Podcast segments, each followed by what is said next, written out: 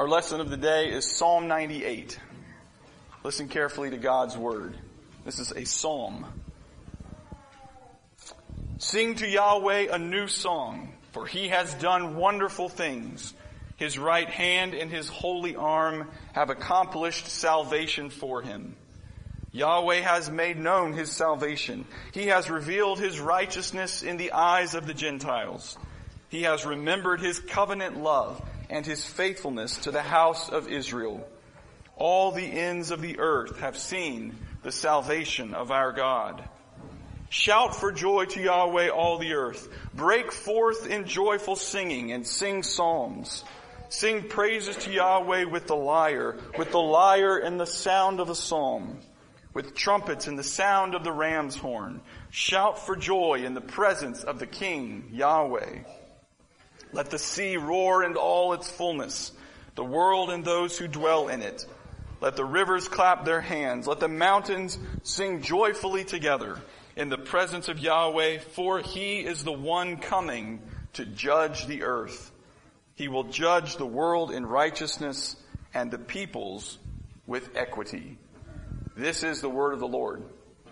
Thanks be to God. Let us pray.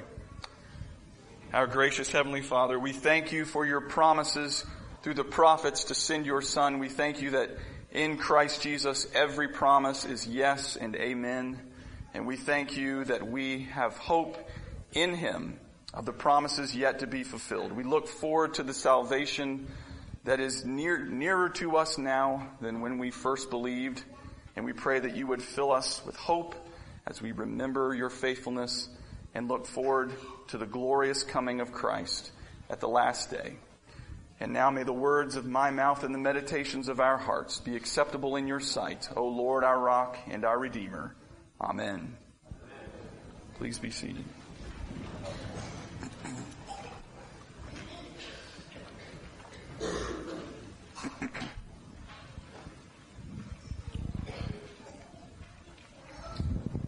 If you had to guess the most popular Christmas, tar- Christmas carol in recent history, what would you say?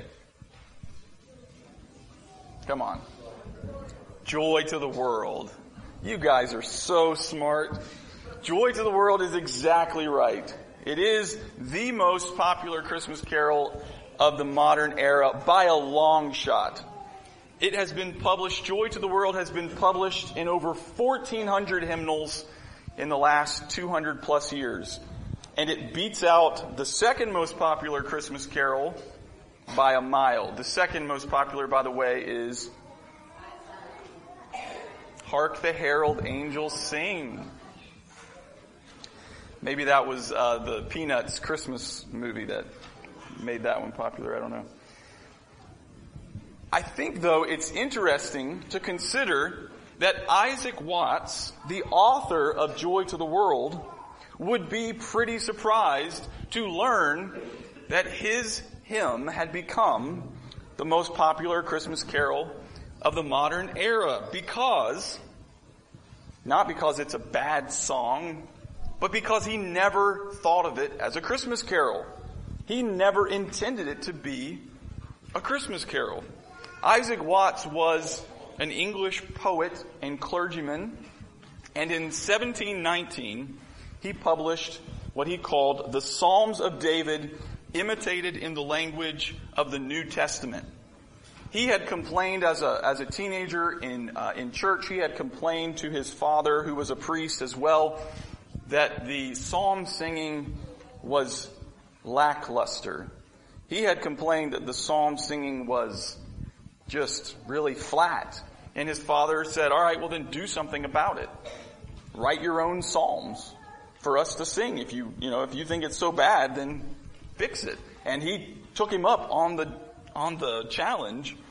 And in seventeen nineteen, he published a whole collection of psalm paraphrases that are loosely based on, you know, the entire Psalter with a Christological interpretation. So it's a pretty free, uh, it's not a, it's not a translation by any means. But Joy to the World is Isaac Watts' Christological interpretation of Psalm ninety-eight. that includes echoes from Psalm ninety-six, which is very similar to Psalm ninety-eight, as well as the promise uh, in Genesis three fifteen. And so what makes Joy to the World such an unexpected Christmas carol is that Psalm ninety-eight seems to be more about Christ's second coming in glory than about his first coming in humility. It's always hard to, you can't just completely separate out Old Testament passages and say, oh, this was clearly only about Christ's first coming, and this one's only clearly about Christ's second coming. But, nonetheless, it does seem that Psalm ninety-eight is describing the worldwide rejoicing at the coming of Jesus the Judge, which seems to allude more to his second coming than, than his first. But somehow, in the course of history, Watts' paraphrase of Psalm ninety-eight, without any reference to babies, mangers, angels, shepherds, snow, anything that makes up your favorite Christmas carol, without any of those references, Joy to the World has become the most popular Christmas carol of our era. It might be because the tune comes from Handel's Messiah, but that's a whole other story.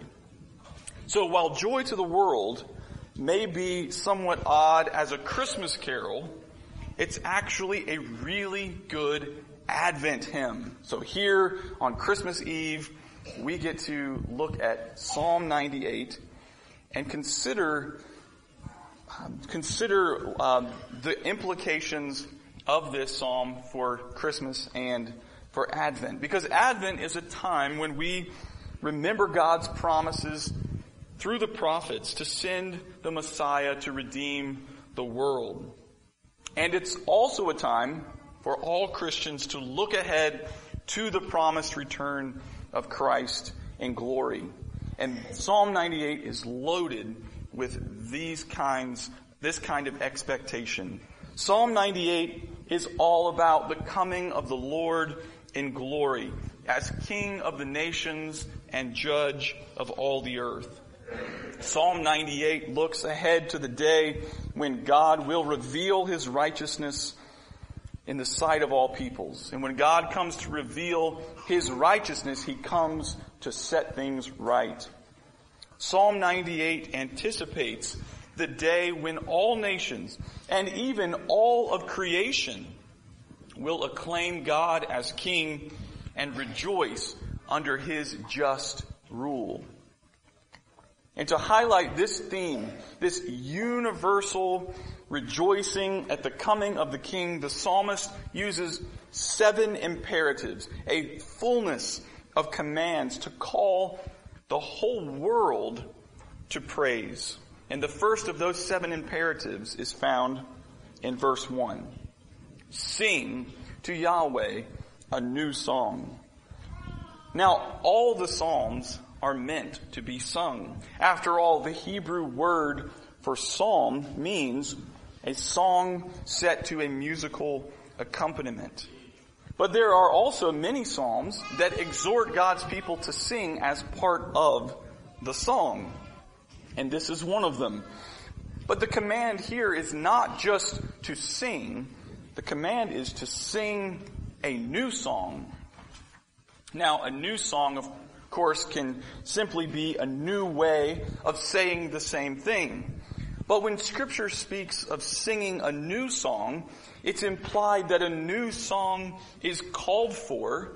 A new song is required because the Lord has acted in a new way to bring about salvation. Singing, of course, is glorified speech. And singing a new song is a creative act. Singing a new song is creating something that had not previously existed. As Rich pointed out several weeks ago, there's good reason that uh, writers like Tolkien and Lewis portray the world being sung into existence. Because as Job tells us, the angels were singing when God created the world. We have to assume that they learned to sing from God himself. Singing accompanies creation. Singing, in fact, we could say when God sings, it brings about creation, which means that singing is also necessarily connected with salvation. But because what else is salvation but God's way of bringing about a new creation? So Psalm ninety-eight then calls for a new song to celebrate a new creation, a new act of salvation that God has accomplished. Singing often brings about salvation, and God, when God acts to save, singing always follows salvation. God's great acts of deliverance, His wonderful deeds, are always memorialized in song. The Old Testament is filled with examples uh, of songs of salvation. Think of think of songs like the Song of Moses in Exodus fifteen, when Miriam led the people singing this triumphant victory song after God had had uh, drowned the Pharaoh's army in the Red Sea and delivered his people through on dry land. That was a, a new creation. That was an act of salvation.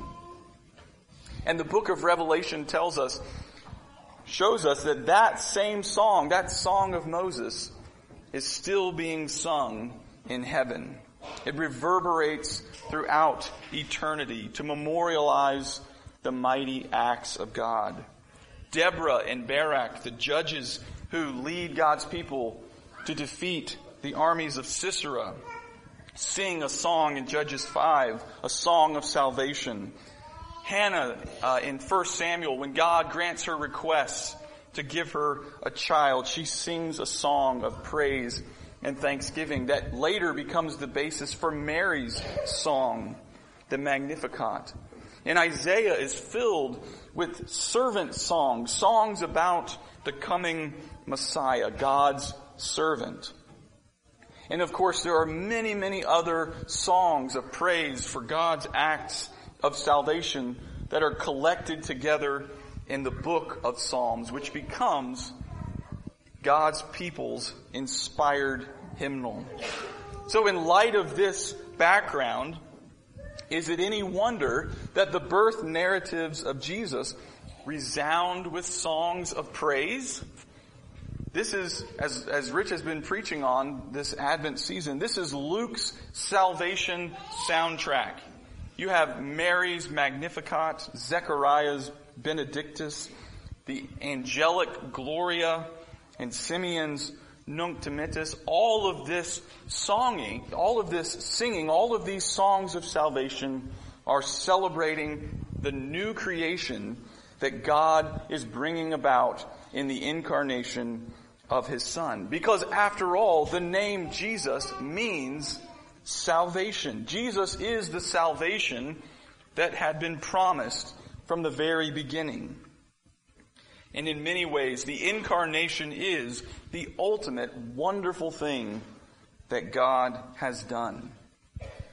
But the wonder of the incarnation, in many respects, is found in how inconspicuous of a wonderful deed it is.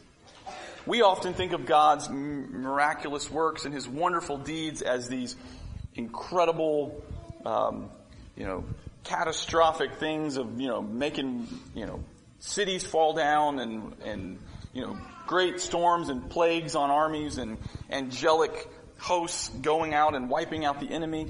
But the incarnation, the most wonderful act of God, His, one of His, His greatest acts of salvation, is so wonderful because of how inconspicuous it is. It's astounding that God would come to earth to save us, but it's even more incredible that God would come to earth as a man, as a baby. And we would do well to remember that God very often works His greatest wonders in the most ordinary and hidden ways.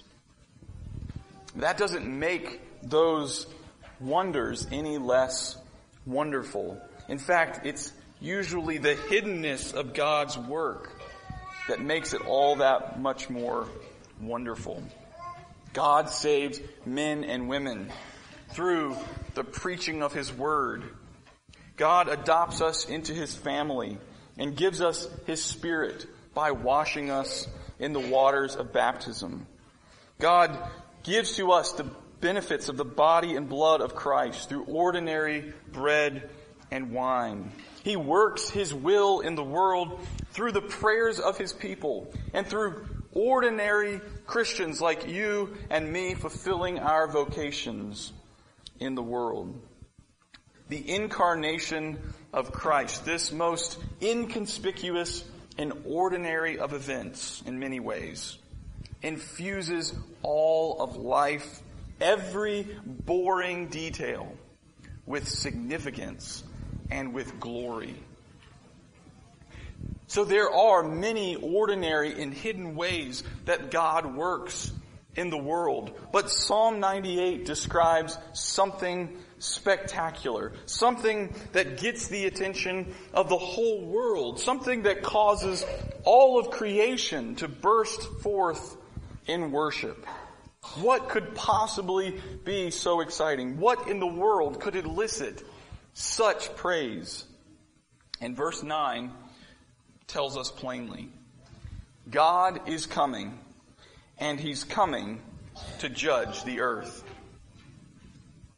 Does that strike you maybe as a bit counterintuitive? Psalm ninety-eight teaches us to see God's judgment, God's coming in judgment, as good news. And here's why. The announcement of God coming in judgment is only good news because of what is said in the first part of the psalm. The God who comes in judgment is the God who works salvation. The God who comes in judgment is the God who sets things right. The God who comes in judgment is the one who remembers His covenant love and His faithfulness to His people. The God who is coming in judgment is the God who supplies what He requires. Jesus came first as Savior, and only after coming as Savior will He come again as Judge. And so the final coming of God in judgment is good news for all who have embraced Jesus in His first coming in humility. The biblical idea of salvation always, almost always includes two aspects, two sides of the coin, so to speak. When God saves, He rescues His people by defeating His enemies. The two often go hand in hand. So salvation for God's people almost always comes as a result of God's victory over His enemies. And so this is one reason that the psalmist emphasizes the fact that all the ends of the earth have seen the salvation of our God. The fact that God has displayed His salvation in the sight of all people is a it's it's a comfort to God's people. It's a call to faith. It's a call to repentance. It's a warning in many ways to show that salvation belongs to the Lord alone. There is no refuge from the Lord. There is only refuge in the Lord. And so God's mighty acts of salvation are a great comfort to us. And God's coming in judgment is good news for His people. I've used this quote before, uh, but I will use it again uh, because I think it captures so well this idea of God's coming in judgment as good news. One theologian put it this way. He said, "We need to remind ourselves that throughout the Bible, not least in the Psalms, God's coming judgment is a good thing, something to be celebrated, longed for, yearned over. It causes people to shout for joy and the trees of the field to clap their hands. in a world of systematic injustice, bullying, violence, arrogance, and oppression. The thought that there might come a day when the wicked are firmly put in their place and the poor and weak are given their due is the best news there can be. Faced with a world in rebellion, a world full of exploitation and wickedness, a good God must be a God of judgment. And so the final coming of the Lord at the, at the last day will be the culmination of God's saving work.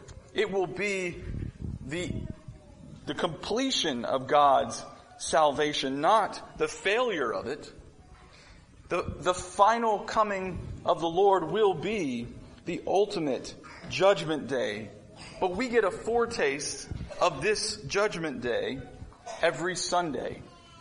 Because every Sunday the Lord comes among us to renew covenant with us. Every Sunday, God comes among us to inspect us and to cleanse us. Every Lord's Day is Judgment Day with a lowercase uh, j. Every Sunday when we gather, we present before the Lord the fruit of our labors, our tithes and our offerings and our very lives. And every Sunday the Lord inspects us. He consecrates us as living sacrifices by the sword of the Spirit. Every Lord's Day, we commune with the Lord at the table in anticipation of the great marriage supper of the Lamb that we will enjoy in its fullness when the bridegroom returns. Every Lord's Day is a foretaste of that great day of the Lord when Jesus will return in glory to judge all the earth. And so this good news is not just for God's people. This is good news for the whole of creation. Isaac Watts captures this beautifully in the third verse of Joy to the World. He says, "No more let sins and sorrows grow, nor thorns infest the ground. He comes to make his blessings flow far as the curse is found." This is postmillennialism in a nutshell right here. And Watts gets this idea straight from passages like Psalm ninety-eight. The last three verses of Psalm ninety-eight say, "Let the sea roar in all its fullness, the world and those who dwell in it. Let the rivers clap their hands and let the mountains sing joyfully together in the presence of Yahweh, for he is the one coming to judge the earth." These verses describe the whole of creation, praising its creator, how the whole of, of the created order will be redeemed from the curse of sin and death.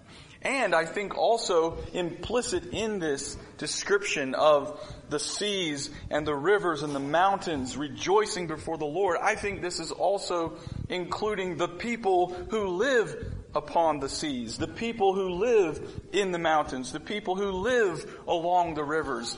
These are all these peoples and the world itself will be rejoicing at the coming of the Lord. Psalm ninety-eight shows us that God's plan of redemption encompasses the whole world. He comes to make his blessings flow far as the curse is found. Just how far is the curse found? The curse of sin and death is ubiquitous. It's everywhere. It's all around us. It pervades every aspect of human life. All creation has been marred by sin and subjected to futility. And God's people, you and I and our brothers and sisters around the world, are not insulated from the effects of the fall. We know the consequences of the curse, and we grieve the devastating fallout of the fall. Even in our own congregation, we see and feel these effects very, very closely. Infertility and barrenness, ectopic pregnancies, miscarriages, newborns with heart defects, cancer, death, unemployment, divorce, loved ones who are ensnared by sin and addiction. God's people here in this place and around the world feel the weight of the curse. We see hatred, oppression, injustice, and tyranny in the world around us. The church is fractured and impotent, often because of her own faithlessness. And so we grieve the curse of sin, and the whole creation, Paul tells us, groans with us, because it too has been subjected to futility. But Paul reminds us that the Spirit groans with us. The Spirit prays for us, even when we don't have the words. The Spirit prays for us according to the will of God. But all of these groans are not the groans of despair, but the groans of hope. These are not groans Uh, of death, but groans of life. These are groans of anticipation, groans of confident expectation, because the Spirit of God is present and active in the world, because the Spirit of God is active in our lives, hovering over the chaos, hovering over the wreckage of the world and the havoc that sin has wrought, to bring about a new and glorious creation. Psalm ninety-eight gives us a glimpse into the joy that awaits us when God reveals His righteousness in the sight of all the nations. Yes, the curse has penetrated to every nook and cranny of the world, but the curse of death that affects every area of life is slowly but surely being undone. And the blessings of God are flowing out to redeem and renew all things. The first coming of Jesus marks the end of the night and the beginning of a new day. The bitter cold of winter has come to an end. The frozen world is thawing out, and the signs of springtime are all around us, even in the midst of a broken and fallen world. Where death reigned supreme, Jesus is bringing His life. Where sin held sway, Jesus is bringing freedom and healing. He comes to make His blessings flow far as the curse is found. And if you don't believe me, take Jesus' word for it. He spells this out in two short parables in Luke chapter thirteen, where He describes the growth and the extent of the kingdom of God. And we can miss it if we don't. If you blink, you miss it. They're just that short. Jesus' first parable is of a tiny mustard seed. The tiniest, one of the tiniest seeds, this tiny little mustard seed. And He describes the kingdom of God like that tiny little mustard seed that's planted and grows into one of the great trees that provides shelter for all the birds of the air to build their nest in. This is a picture drawing on Old Testament symbolism of the kingdom of God becoming greater than any other empire, any other kingdom, and all the nations of the world, all the Gentiles coming to find shelter, to find a place to rest in the kingdom of God. This parable describes the extensive growth of God's kingdom, the extent to which God's kingdom will grow in the earth. Jesus has received the nations as His inheritance. The problem is they just don't know it yet. And so that's why the church is commissioned to take the good news of Jesus' kingship to people of every nation, tribe, and language. Somehow we've gotten the idea in many circles uh, of evangelicalism that God is stingy with His grace and that he only plans on saving a few people here or there. But that's not at all what Jesus has in mind. Jesus doesn't send his church to make a few disciples uh, in every nation. He commissions his church to disciple entire nations, and all of them. In Luke thirteen, we read, uh, Jesus says, "Strive to enter through the narrow door, for many, I tell you, will seek to enter and will not be able." And we sometimes think that that means that there's only going to be, a, you know, the few, the proud, the Marines, like those who those who make it into the kingdom are just going to be real small, the elite few. But right after that, Jesus laments over the fact that Jerusalem has rejected him, that the people who heard him teaching and saw him in the streets of Jerusalem had rejected him. And so at the point there is that not many Israelites would trust in Jesus as Messiah. But later he goes on to say that people will come from east and west and from north and south and recline at table in the kingdom of God. It is the the uh, the tragedy of Israel's rejection of their Messiah is what, in God's inscrutable wisdom, opens the door for the Gentiles to come flocking into the kingdom in droves. The kingdoms of this world will become the kingdom of our Lord and of his Christ, and he will reign forever and ever. So the first parable of the mustard seed describes the extensive growth of the kingdom, but the, the next parable, the parable of the leaven, describes the intensive growth of God's kingdom. If you've ever made bread from a starter or made yeast bread, you know that it doesn't take much. A little goes a long way, right? You can, you can leaven an entire batch of dough with just a little tiny bit uh, of starter or, or yeast.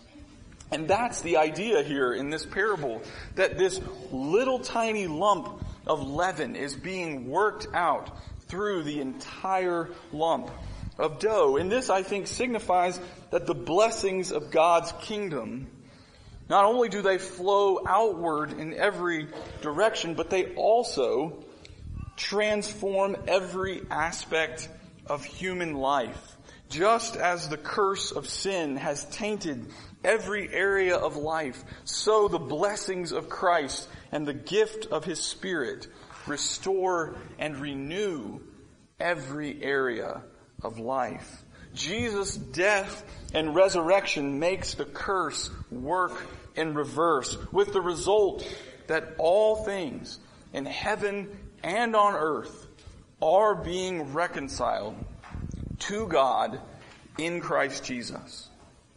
And Psalm ninety-eight gives us a glimpse of what it will be like when the knowledge of the glory of the Lord covers the earth as the waters cover the sea, and the whole world joins together. The creation itself joins in unison to praise her Lord and King.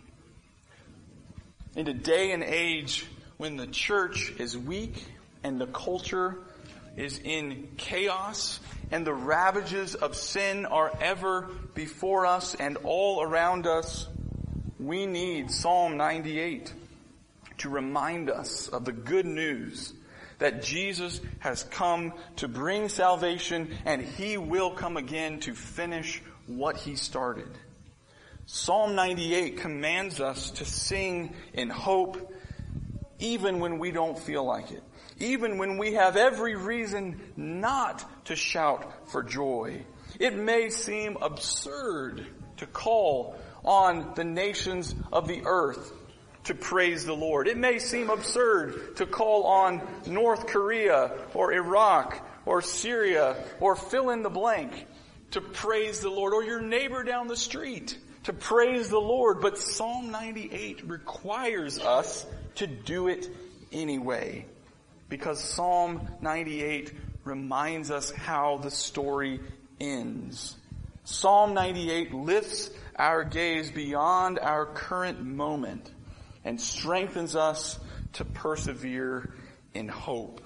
And so as we enter into the Christmas celebration, as we anticipate what a new year will bring for us in twenty eighteen, let's recall God's faithfulness to his people through the ages. Recall God's mighty acts of salvation and his wonderful deeds.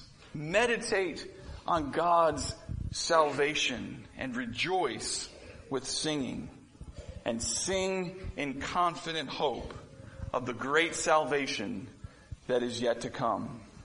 Amen. Let us pray.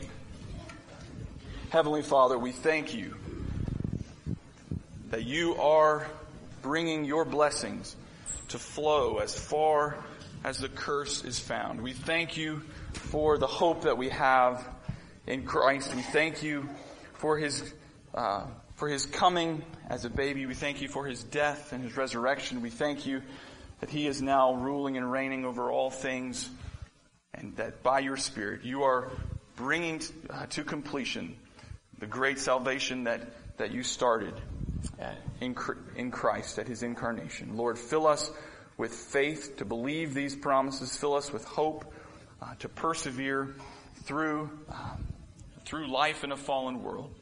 Lord, we pray that you would find us ready at your coming, that you would complete your work in us by your Spirit, that we may stand before you unashamed. We pray this in Christ's name and for his sake. Amen.